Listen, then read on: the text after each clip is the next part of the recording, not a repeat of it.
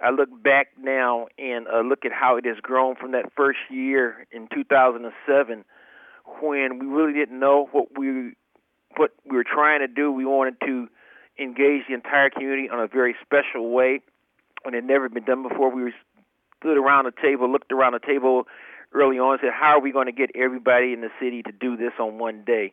And we just reached out to, to the community that we knew. And that first year, we had 55 events in neighborhoods all over the city, and we said, "Wow, that's pretty good." And the next year, it's jumped to 100 and 150, 75. The last three previous years, it's been over 200 registered events, and this year we're setting a record with over 320 uh, registered events of all kinds, churches, block clubs, community groups, and literally in every zip code of the city um, of every description, uh, parades, festivals, cleanups, beautification projects, uh, back-to-school events. And I just, it, Jerome, it's just because people want to feel uh, proud and they want to feel connected and they want to feel that their work is making a difference.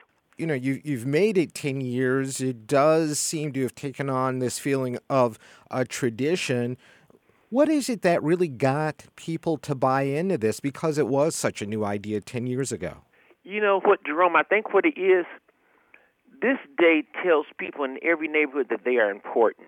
It tells the people on Linwood and Lawton, on Dexter, on Hogarth, on Dequindre, on Mack, on Grand River.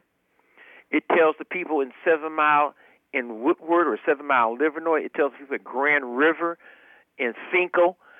It tells people in downtown. It tells you that we're all important and we're all in this together. And it connects people. And I think that's much like a family reunion.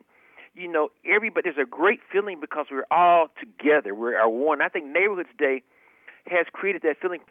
And so I'm I'm truly amazed by by how it has taken off and grown because it's been very organic. It, there was no like, here's a 10 year plan for neighborhood, strategic plan for neighborhoods day. We're going to do this, this, this, and this. It truly grew in a very organic manner.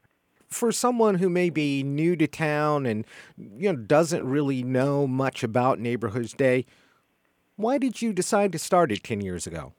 The first year, Rise Detroit started as pretty much a volunteer organization and we started in Campus Martius Park. And the next year, one of our board members, Jane Thomas, said, "Why don't we do something?" In somebody said, "Why don't we do something in a neighborhood in Detroit?"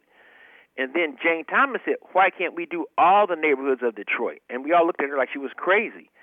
And we said, "What could we do?" And we came up with this idea. I'm not sure we knew the full impact of it, but we felt then. And you remember, this is way back 10 years ago. There was not all this love for Detroit neighborhoods that's been expressed now, or care even expressed. But we felt then that the neighborhoods were a vital, important asset. And what has happened is the first Neighborhoods Day in August of 2000 was actually the big bang moment for Arise Detroit because it, it, it took us to a whole nother level. I don't think we knew the impact of what it would become when we started, but we knew that neighborhoods were important. And again, the thing I like to emphasize, Jerome, is that all these events are independently planned and produced by the block clubs, the churches, the community groups themselves. Arise Detroit doesn't plan a single event, not one. Everybody does their own thing. The power of Arise Detroit is that the people have made Neighborhoods Day.